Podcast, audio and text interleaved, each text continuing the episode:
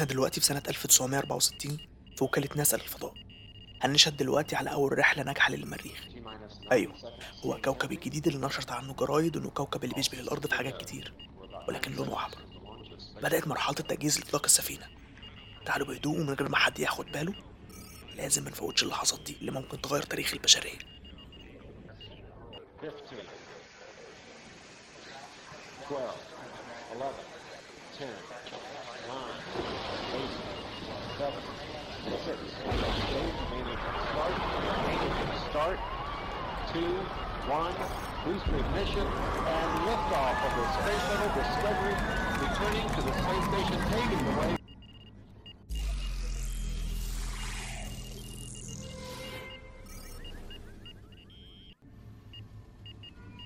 إحنا دلوقتي على متن سفينة مارينر.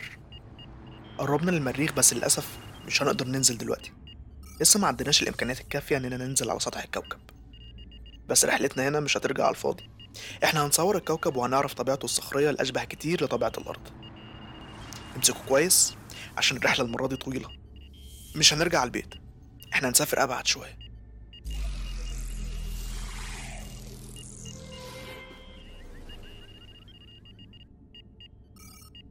إحنا دلوقتي في سنة 2030 ناسا أخيرا نجحت في خطتها لإرسال أول بشري على سطح المريخ. تفتكروا الحلم هيتحقق وأخيرا البشر يستعمروا الفضاء؟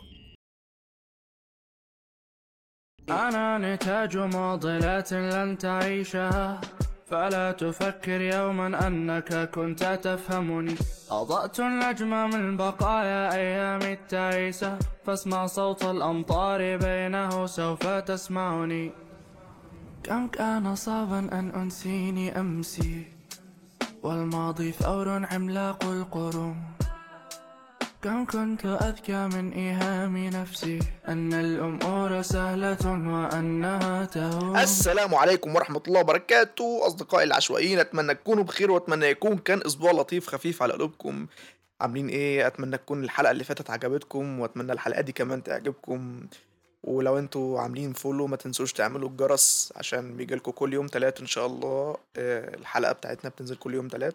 ولو أنتوا لسه جداد فمرحبا بيكم في برنامج وبودكاست العشوائي. معاكم أخوكم أحمد ماجد العشوائي جدا جدا جدا. أصدقائي العشوائيين وحشتوني. زي كل مرة بقول لكم إن الحلقة أنا كل أسبوع يعني عن نفسي بستنى إن أنا أتكلم معاكم وندردش لأن ده بالنسبة لي حاجة كبيرة قوي إن أنا في ناس موجودة بتسمعني وبتفهمني وناس شبهي فأنا بكون سعيد جدا إن أنتم موجودين بتسمعوني. أما بعد يا أصدقائي العشوائيين إيه رأيكم؟ لماذا لا نعيش على المريخ؟ السؤال ده سألته لنفسي 2013 لما شفت فيلم كان اسمه ذا مارتيان. فيلم ذا مارتيان ده جميل جدا وأنا هحكي لكم قصته النهارده في الحلقة بس مش مش هبدأ بيه. وإن هو من من أكتر الأفلام اللي اللي خلتني أفكر ليه فعلا إحنا بنعيش على المريخ. في الأول كده الفضاء بالنسبة للإنسان على مر التاريخ كان شيء مشوق جدا. منظر النجوم وعددها اللامحدود كانت بالنسبة له شعلة عظيمة إنه يبدأ يفكر ويسأل نفسه ويأسس علم الفلك.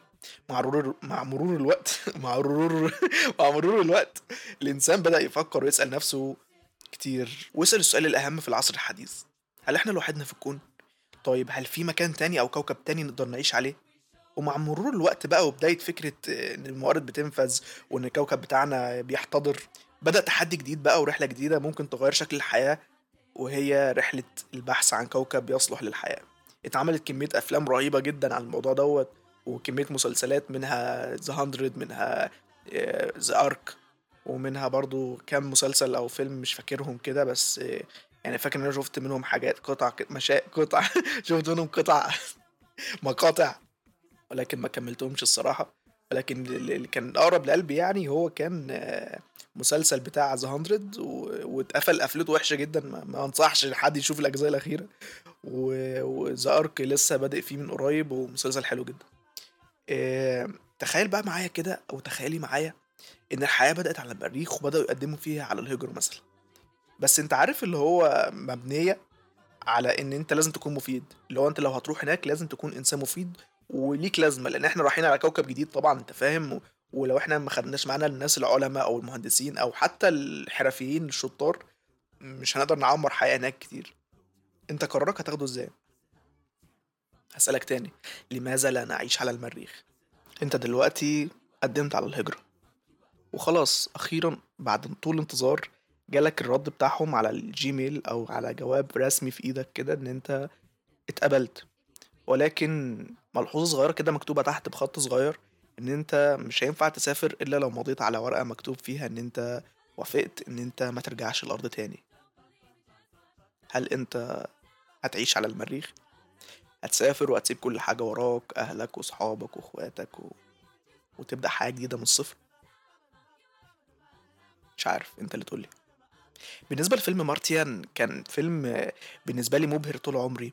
شفت تريلر كده وأنا صغير في 2013 2014 مش فاكر تحديدا السنة ولكن هو في الحدود دي. أو 12 كمان والله.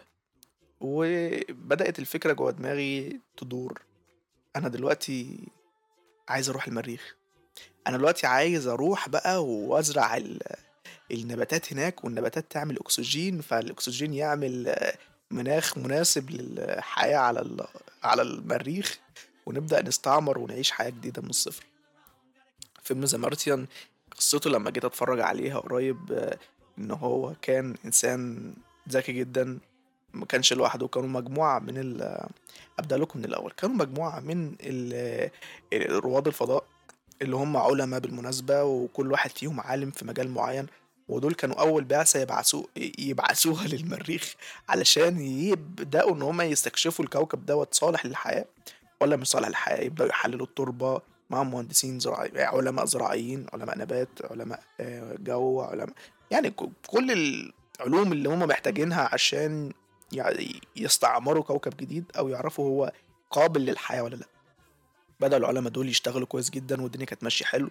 وخلاص الرحلة كانت ناجحة وبدأوا فعلا يلموا معلومات مفيدة. وإذ فجأة يا معلم ويا معلمة يجي بوم رياح عاصفة جرافة تبقى هتدمر كل حاجة وهتموتهم. فهم يضطروا إن هم خلاص يلغوا الرحلة ويقولوا لك إن إحنا هنبدأ إن إحنا نطلع على متن السفينة بتاعتنا ونرجع الأرض. كنسل يا الغي رحلتي. الغي رحلتي أنا خلاص راجع راجع للكوكب بتاعي. و- ورايح دماغي يا عم بلا مريخ بلا أي حاجة من الحاجات دي. بدأوا إن هم خلاص يلموا نفسهم راجعين بس الرياح طبعا كانت صعبة جدا و... وكانت مدمرة كل حاجة حواليهم. وهما بيطلعوا هما كانوا ست علماء آه، وهما بيطلعوا على سفينة الفضاء. إذ فجأة حاجة من اللي كانت بتطير تاخد واحد منهم وتبعده بعيد خالص وفجأة يظهر لهم على الشاشة بتاعتهم إنهم كانوا متطورين جدا إلكترونيا يعني إن هما إن لقى الشخص دوت معدلاته الحيوية كلها صفر وإن هو مفيش أي إثبات إن هو حي ويحاولوا يروحوا يدوروا عليه في. في كمية العواصف الرهيبة دي ما يعرفوش يوصلوا له والقائد بتاعهم أو القائدة بتا... كانت ست القائدة بتاعتهم تقرر إنها تقول لأ إحنا هنرجع على الأرض في الوقت دوت لما بدأوا إن هم يرجعوا خلاص هم زعلانين جدا طبعا لأن ده كان صاحبهم وبالنسبة لرحلات الفضاء فهي بتقعد بالسنين عشان تتنقل من مكان لمكان. فالرحلة مثلا ممكن تطلع من الأرض سنة 2014 ترجع 2020 عادي. ده ده شيء طبيعي جدا بالنسبة لرحلات الفضاء يعني. فبدأوا إن هم يبدأوا يمشوا في الإجراءات إن هم يخلعوا من على الكوكب دوت عشان ما يتنفخوش لأن الرياح كانت صعبة جدا. قرروا إن هم يطلعوا وطلعوا. وسايبين طبعا وراهم صاحبهم دوت إن هو خلاص توفى. بيبلغوا طبعا إن هو خلاص بالنسبة لصاحبهم ده فهو انتهى للأسف ومش هيقدروا يعملوا له حاجة و... وطبعا بيمشوا زعلانين جدا والقيادات بتاعتهم تقول لهم خلاص تمام يطلعوا يعلنوا إن الرحلة اتلغت وفي الإعلام طبعا قدام الميديا بقى كلها إن هو الرحلة اتلغت وإن الشخص دوت خلاص توفى وبيعملوا له د- دفنة جنازة عسكرية والدنيا بتمشي وخلاص الدنيا حلوة. بعد كده بقى بيجي المشهد على المريخ تاني. مكان متبه- متبهدل خالص متبعتر كل بعتورة في حتة. ويبدأوا إن هم يدوروا كده بالكاميرا. يعني المخرج بقى إحنا مالناش دعوة بالناس اللي نزلت دي, دي خلاص سافروا روحوا لا لا, لسه ما سافروش روحوا. هم خلاص يعني في الطريق. إحنا قلنا بتقعد الرحلة من 3 ل 4 سنين يعني عادي ما مش قصة. فمشيوا. والدنيا حلوة. وجيت بقى على الكاميرا. فإذ فجأة يجي لك على حاجة بيضة كده بتطلع من الرمل وهو صاحبنا اللي اتساب على الكوكب. ويطلع إن هو والحاجة اللي طارت في وشه دي كانت جهاز الإرسال. وجهاز الإرسال دوت دخل في في البدلة بتاعته خرمها وجاب له إصابة جامدة. وإن هو عشان كده مبين إن معدلاته إنها صفر لأن جهاز الإرسال بتاعه اتكسر أصلا ودخل في بطنه. فبيبدأوا إن هما يبدأ يفهم إيه اللي حصل له. لكن حظه كويس نسبيا خلينا نقول حظه كويس نسبيا إن هو دخل جوه أوضة آه، بتاعة الفضاء دي وإن هو آه، عارفين إن هو بيبقى فيه كده وحدات أرضية مجهزينها اللي فيها أكسجين وفيها حاجات اللي هتقضي الرحلة اللي هم يقعدوا فيها يستكشفوا. مش هيبقوا قاعدين في مركبة هم بينزلوا على الكوكب وبعد كده بتخشوا بقى الايه ال- ال- المكان دوت ويعيشوا حياتهم الطبيعية بقى كده يطلعوا تاني يلبسوا بدلة الفضاء ويطلعوا تاني.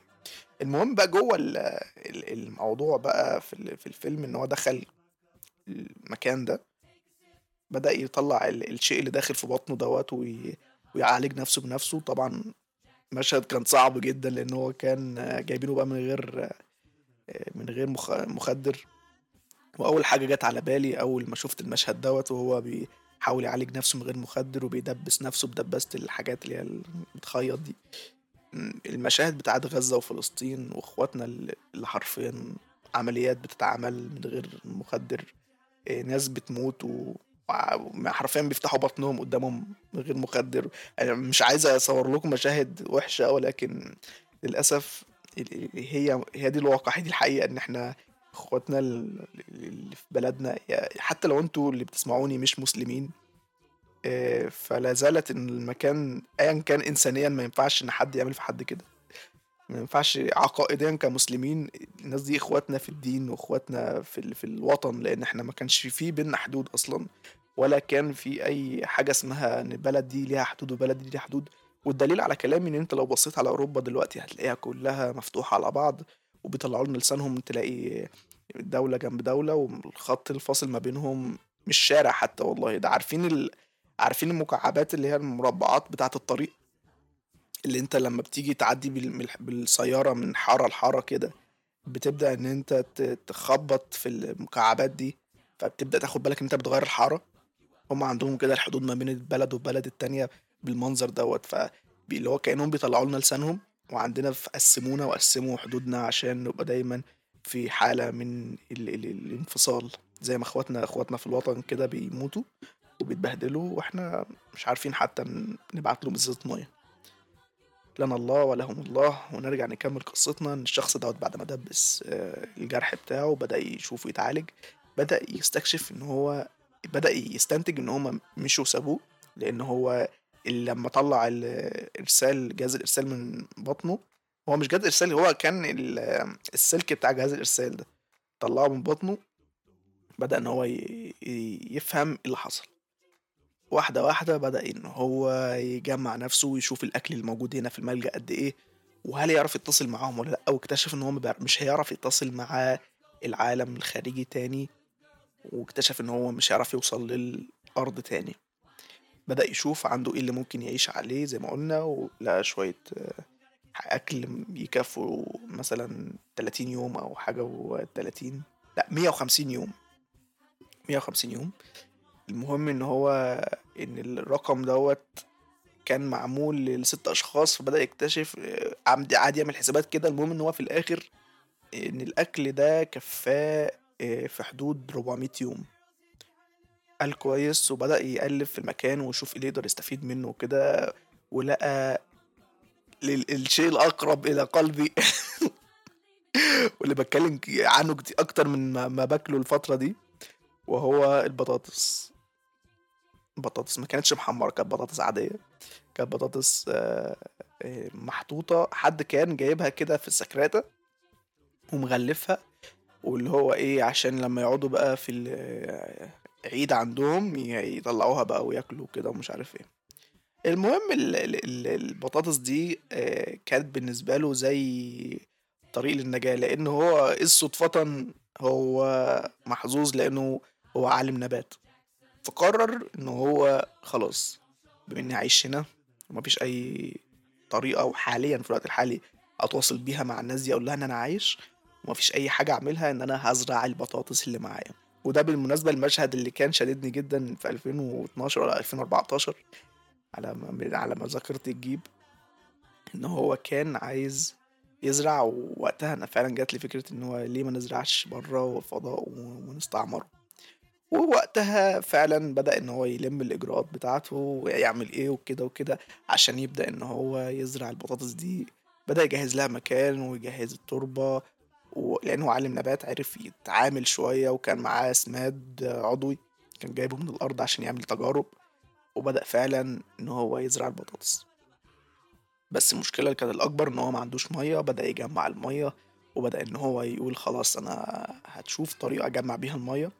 وللأسف ما فيش أي مصدر للمية على المريخ فقرر إن هو هيعمل المية يصنعها كيميائيا وبدأ يجمع هيدروجين مع الأكسجين بطريقة كيميائية كده معينة.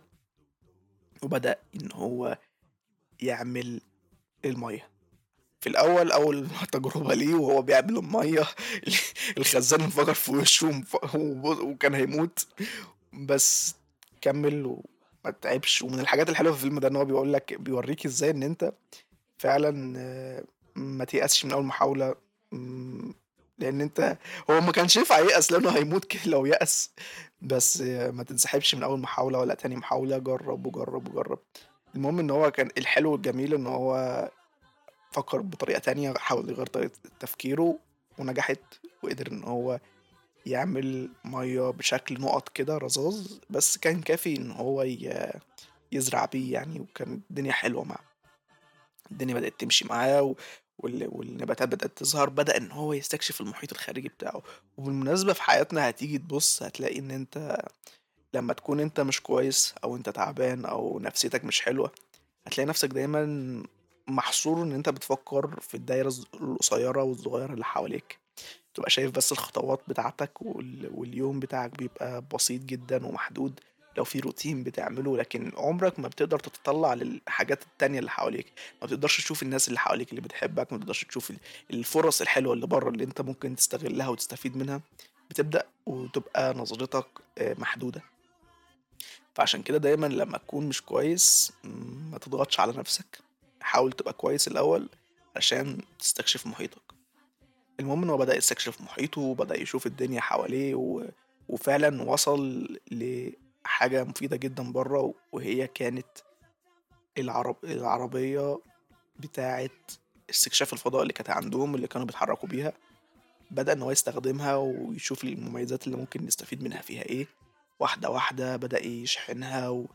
وبدأ يفتكر هو كان شاطر جدا وده من أفيد الحاجات اللي, بتوريك إن كل معلومة من أكتر الحاجات اللي ممكن توريك إن كل معلومة أنت عندك ممكن تفيدك في وقت أنت مش متخيل تفيدك إزاي. هو كان مهتم بالتاريخ ومهتم مش بس بعلم النبات هو كان مثقف فكان عارف إن أول رحلة نزلت في سنة كذا والرحلة دي سابت وراها كذا وخدت معاها كذا.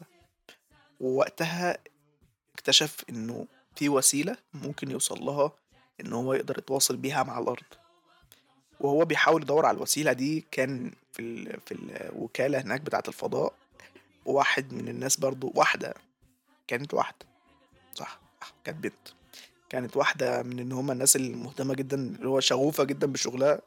كانت بتحب تهتم بتفاصيل. عارفين أنت عارفين أنتوا الناس اللي هم ال nerd أو اللي بيقولوا عليهم nerd اللي هم بيبقوا بيحبوا الحاجة اللي بيعملوها قوي فالناس بتبقى يعني؟ أنت over أو أنت عيش شوية عيش حياتك اللي هم الناس دي. فالمهم كانت قاعدة قدام التلفزيون؟ بدأت إنها مش تلفزيون كمبيوترات يعني. يعني الشاشات التلفزيونية. عشان نحبكها. وكانت لقيت إن هو في حاجة اتحركت على المريخ وده مستحيل يحصل إلا لو في حد حركها. عملت ريبورت يا جماعة الحقوا ده في حاجة بتتحرك على المريخ ولازم ممكن يكون عايش وكده. جم بقى طبعا وقعدوا يقولوا لها طب ما ممكن يكون ده الرياح حركتها. قالت لهم لأ ده بعد الرياح وكده. المهم عرفوا إن هو عايش. بدأوا يتتبعوه ويشوفوا هو بيعمل إيه. وهو كان في خطتين لأن هم كانوا نازلين على المريخ كمان خمس سنين تاني رحلة تانية. فهو كان بيخطط إن هو يشوف لو هو عارف الرحلة التانية هتبقى فين في المريخ. فكان عامل حسابه إن هو هينقل نفسه من المكان ده للمكان بتاع المريخ. بس المشكلة اللي هناك حوالي المسافة 4000 كيلو والعربية اللي عنده ما بتمشيش أكتر من 350 كيلو وبطاريتها بتخلص. فبدأ كل يوم إن هو يحاول يشحن بطاريتين ويروح وجرب كذا مرة إن هو يقيس المسافة فشل طبعا لأن هو مستحيل يوصل للمسافة دي من غير ال- ال- الأشعة أشعة؟ من غير البطارية إن كانت البطاريات بتشحن بأشعة الشمس يعني أو أشعة آه ما هو الشمس بتوصل للمريخ فبدأ إن هو يوصل لل... كان كان اسمه تحديدا Path Pathfinder ف Pathfinder يعني ممكن نقولها بالعربي إن هو الشيء اللي بيفتح طريق يعني اللي هو يعني الباحث عن طريق.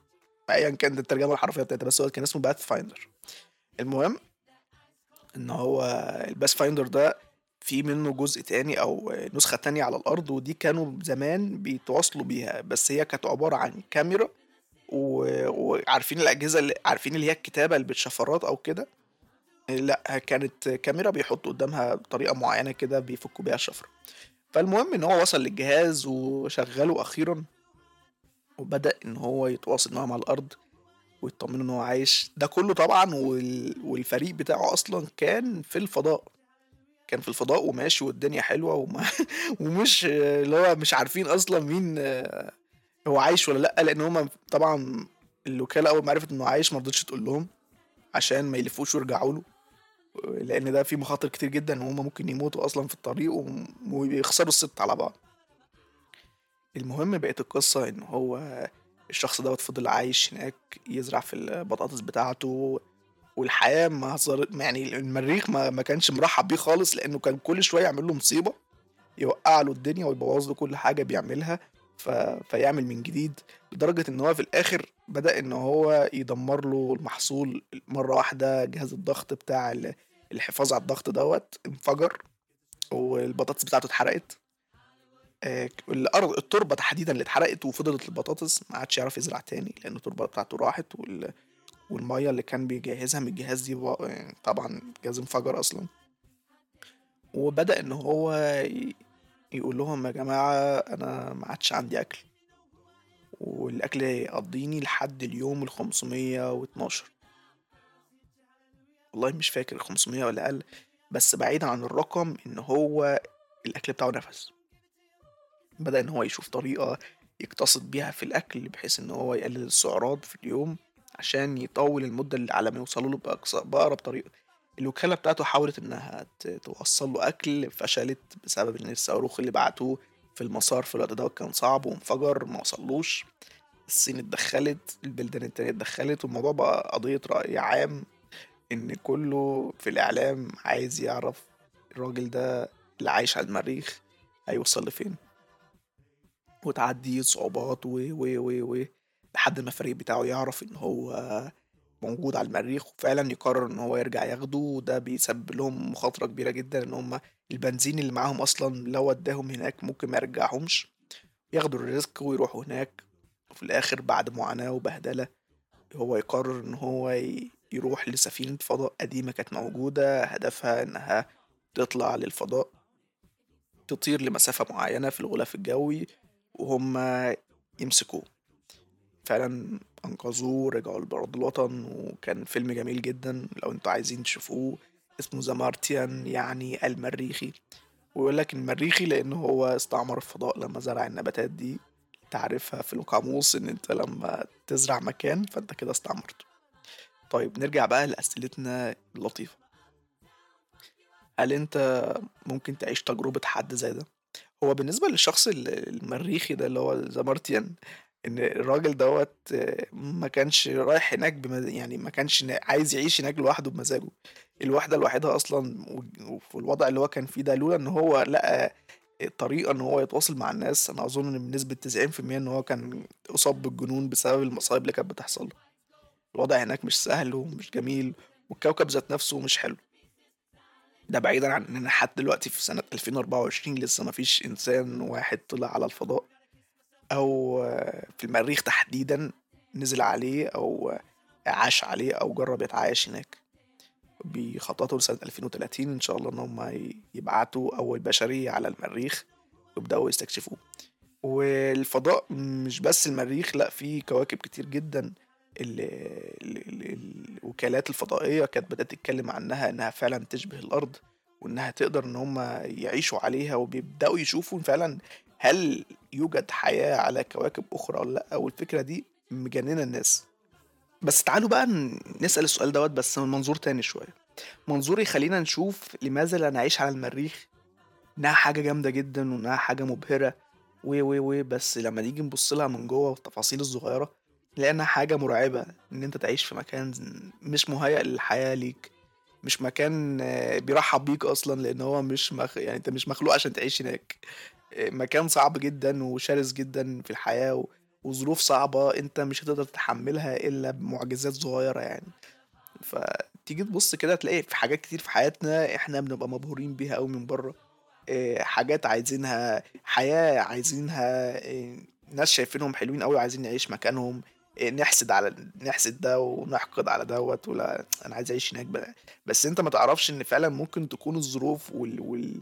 والحياة بالنسبة لك لو اتحطيت مكانه تبقى حياة قاسية جدا ومؤلمة. لو جيت تركز شوية في اللي أنا قصدي عليه هتلاقي إن إحنا حياتنا بقت عبارة عن كده. حياتنا ك social media كناس بنشوفهم اللي كل واحد بي flex بالحاجات اللي معاه وي- ويوريك قد إيه هو مبهر. فأنت تبدأ تقتنع إن هو لأ أنا لازم أبقى جامد كده. اللي, كمية ال reels وكمية ال shorts اللي بتطلع لك فجأة اللي هو أنا لازم تعمل حاجة. هو قوم دلوقتي اعمل حاجة عشان انت متأخر والناس كلها سبقتك و... وإحنا كلنا جامدين ومعانا عربيات وفلوس وكاش وعندنا business وانت الوحيد اللي كحيان وما بتعملش حاجة. فقوم قوم بقى وانطلق و... الحاجات دي على قد ما هي كويسة انها بتحفزك ان انت تبقى إنسان كويس مش مش كسول وقاعد وفاشل. ولكن في نفس الوقت الحاجات دي بتديك صورة غلط عن الحياة. انت انت مش في سباق بالشكل المبالغ فيه اللي هم حاطينك فيه ده واللي محسسك دايما بالذنب وال- واللي هو ليه ليه مش عايشين على المريخ؟ إحنا إحنا ليه مش عايشين على المريخ والدنيا معانا حلوة على المريخ؟ ليه ليه؟ وتبدأ تلوم نفسك بشكل يخليك أصلا ما تبدأش تعمل حاجة لأن أنت دخلت في نوبة اكتئاب. وجانب تاني بقى من سؤال ليه مش بنعيش على المريخ؟ أو إحنا ليه مش عايشين على المريخ؟ جانب استنكاري بقى جانب اللي هو الناس اللي بتشوف اللي انت بتوصل له أو الحاجة اللي ممكن تحصل دي حاجة سهلة وعبيطة بس انت اللي مش انت اللي مش يعني كواليفايد إن انت تعملها أو إن انت اللي مش كفاية إنك تعملها يعني انت, انت مش جامد كفاية إن انت تبقى تعمل الحاجة دي. انت انت ليه مش عايش على المريخ؟ انت ليه مش ناجح؟ انت ليه مش متجوز؟ انت ليه مش عندك business ومكسر الدنيا؟ انت ليه مش غني غنى غنى فاحش؟ انت ليه مش مشهور؟ انت ليه انت ليه انت ليه؟ اصل الحاجات دي عادية انت فاهم؟ لما جيت ابص للفيلم دوت من نظرة الانبهار ومن نظرة اللي هو ليه مش عايشين لقيت ان أنا أنا مش عايز اعيش هناك. أنا أنا أنا مش عايز اعيش مش عايز ا survive خلاص. أنا أنا أنا, كنسلت ال survive اللي, اللي انت بتشوفه من بره حاجة واللي انت بتشوفه من جوه حاجة. الناس اللي في حياتنا دايما بتحسسك إن أنت لا أنت أنت بتعملش كده ليه؟ يعني أنت فاهم؟ اللي هو اللي هو أنتوا جيل بايظ. مثلا الجملة دي في أكيد في ناس كبيرة بتسمعني ومنهم أمي حبيبتي ربنا يخليها ليا. هي مش كبيرة هي صغننه لسه عندها 20 سنة. ولا 18 أنت 18 يا ماما تقريبا مش مش 20 أنت أنت شابة يا ماما أنا بتكلم على الناس التانية الكبيرة. الناس الكبيرة آه، اللي هم قد مامتي ومامتك وقد الناس دي كبار بتوعنا دول.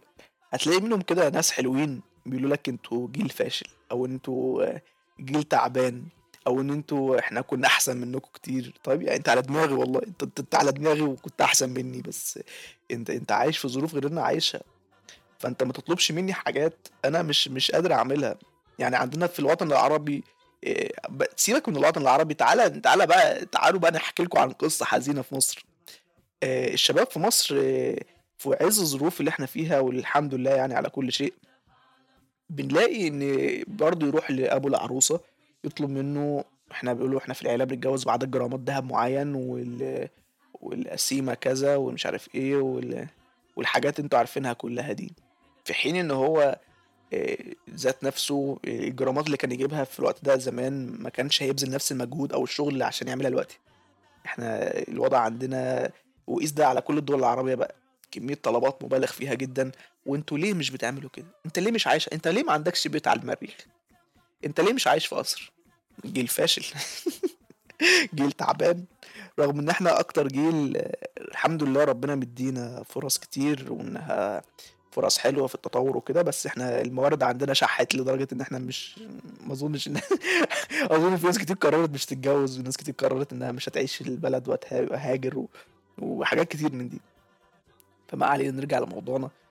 إيه ما تخليش نظرتك للي حواليك فيها تقليل من مجهوده. انت ما تعرفش الناس اللي حواليك ممكن تكون بتبذل مجهود قد إيه علشان بس تكون كويس ما ما تستكترش عليه أو ما تستقلش باللي بيعمله لأن هو ما تعرفش حياته عاملة إزاي ما تعرفش عشان يبقى باين قدامك بيبتسم كده وباين قدامك إن هو إنسان طبيعي وحلو بيبذل مجهود قد إيه بينه وبين نفسه عشان يعمل كده. فما تقللش من حد تقللش من مجهود حد آه، و... وعلى فكرة تقديرك هو اللي بيزود آه، أهميتك عند الناس مش تقليلك من الناس. لما يعني الناس تحس إن أنت بتحترمها هيحترموك. الناس لما تحس إن أنت بتديلها قيمتها هيتعبوا عشانك.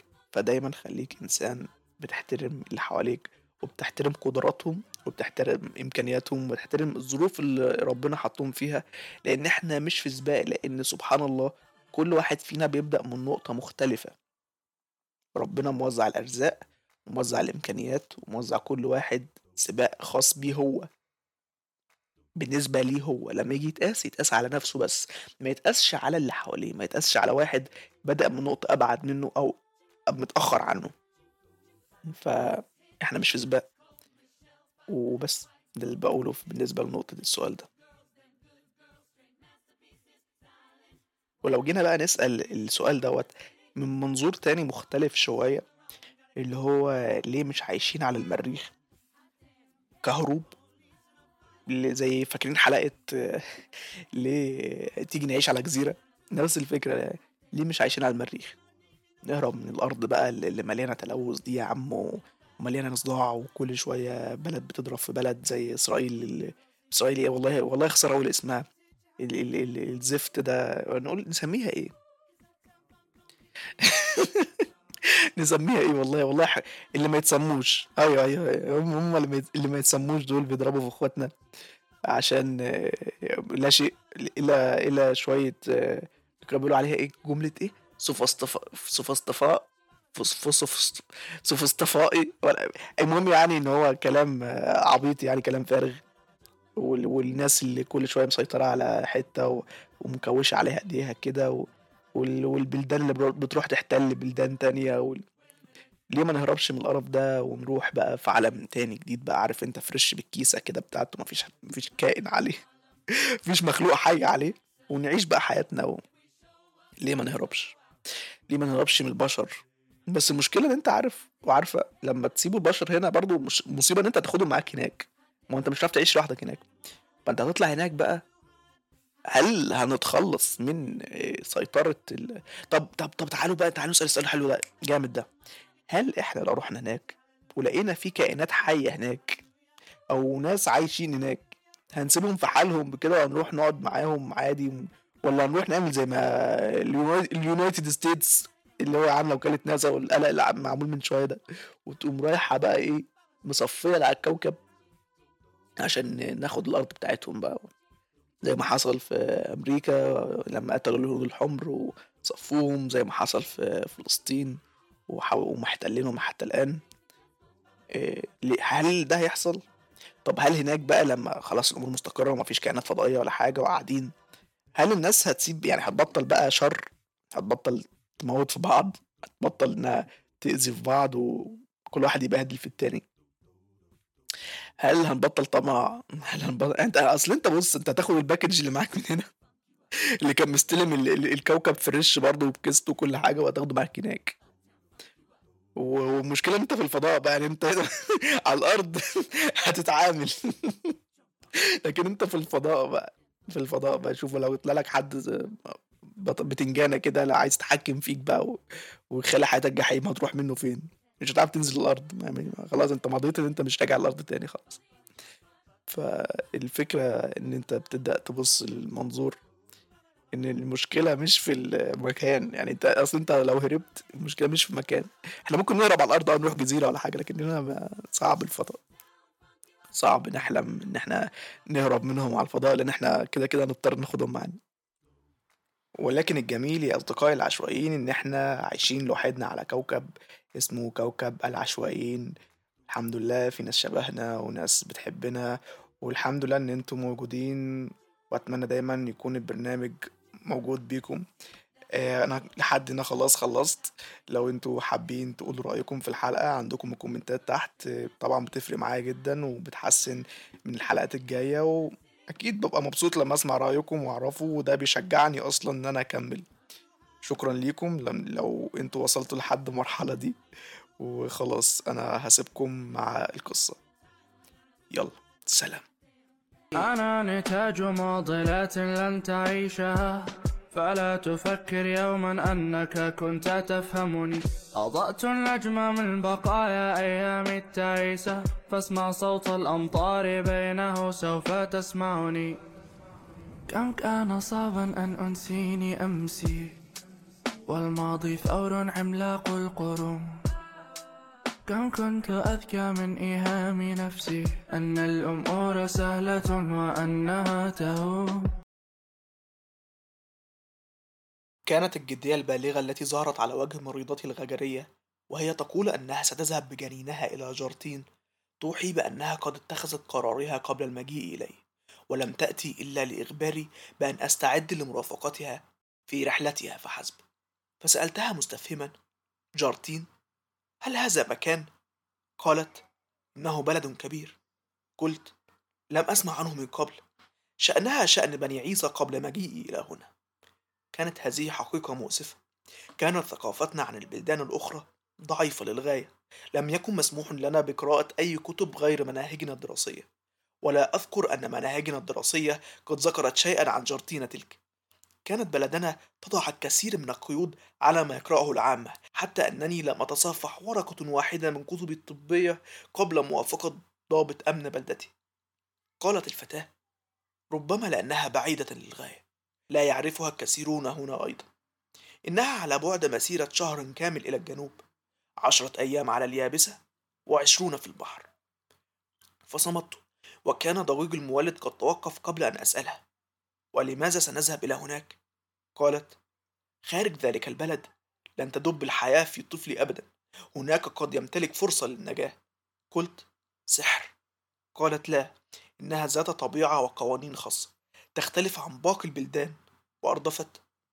ربما ستجد كلامي غريبا لكن عليك أن تعلم أن كل ما سأخبرك به ليس إلا حقيقيا تماما. ثم قالت بخجل إن جنيني ليس شرعيا. وصمتت للحظة فومأت لها برأسي كي تكمل حديثها. فأكملت أعيش بوادي الغاجر كما أخبرتك لكني لا أنتمي إليه. كان حبيبي أحدهم فحسب. أما أنا فانتقلت لأعيش معه منذ شهور من أجل زواجنا لكنه مات قبل أن تتم هذه الزيجة بعدما ترك بأحشائي هذا الجنين. إنني أنتمي إلى ذلك البلد البعيد. جارتين. ثم ابتسمت بمرارة وقالت كنت أظن أنني تخليت أخيرا عن صفاتي الجارتينية بابتعادي عنها لكن كما قالت لي أمي ذات يوم إن جارتين قدرنا الذي لم ولن نفر منه. ثم توقفت عن الحديث حين طرق صالح باب الغرفة وسمحت له بالدخول.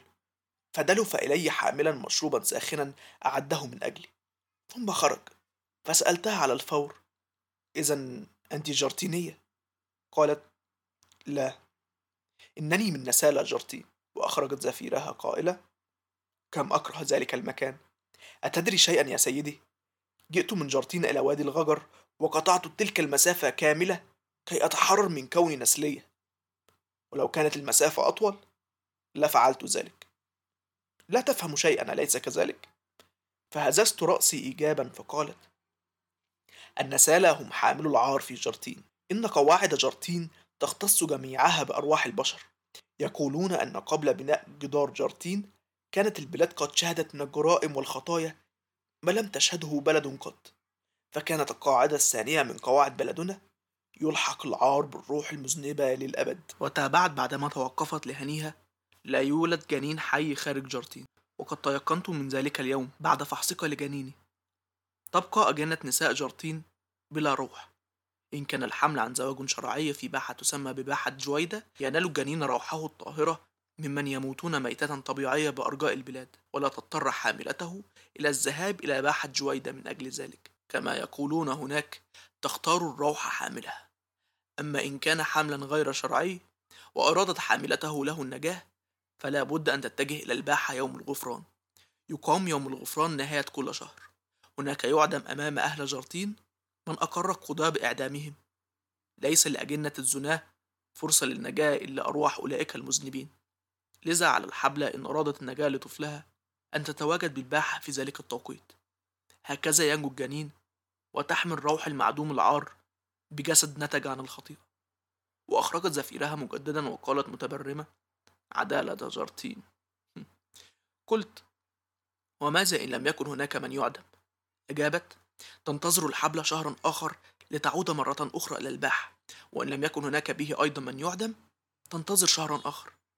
تحمل المرأة تسعة أشهر. تحصد الأجنة الأرواح بداية من الشهر الخامس. إن لم ينل الجنين روحا خلال الأشهر الأربع الأخيرة؟ يولد ميتا. أرجوك أريدك أن ترافقني إلى هناك. أريده أن ينجو. قلت وما حاجتك إليه؟ قالت لقد ورثت عن أمي مرضها بالصرع. أفقد وعي كثيرا. ذات مرة ابتلعت لساني حين فقدت وعي لكن حبيبي أنقذني بأعجوبة إن الرحلة إلى جرتين طويلة وأخشى أن تأتيني نوبة الصرع. فأبتلع لساني مرة أخرى فأموت قبل أن أصل إلى هناك وينال جنيني روح كما أريدك أن ترعاني أنا وطفلي في طريق العودة إلى هنا. ونظرت إلى كيس المال القماشي وقالت سأضاعف لك هذا القدر من الذهب. سأجعلك تعود إلى بلدك سريا. فقلت ساخرا ليس هناك طريقة للعودة إلى بلدي. قالت إن رفقاء حبيبي رحالة يجوبون البلدان. سيصحبك أحدهم إلى بلدك بعد عودتنا سالمين أنا وطفلي. هذا وعد مني. قلت لا وعد للغجر. قالت أخبرتك أنني لست غجرية. ثم نهضت وقالت سأعود إليك بعد يومين. أتمنى أن أجد موافقتك. ثم ثم تحركت نحو باب الغرفة دون أن تأخذ ذهبها وكادت تغادر. فسألتها وأنا أجلس مكاني. وما الذي يجعلك تثقين بأن طفلك سينجو؟ فتوقفت وصدارت لي وقالت بهدوء لأنني ولدت بالطريقة ذاتها. يتبع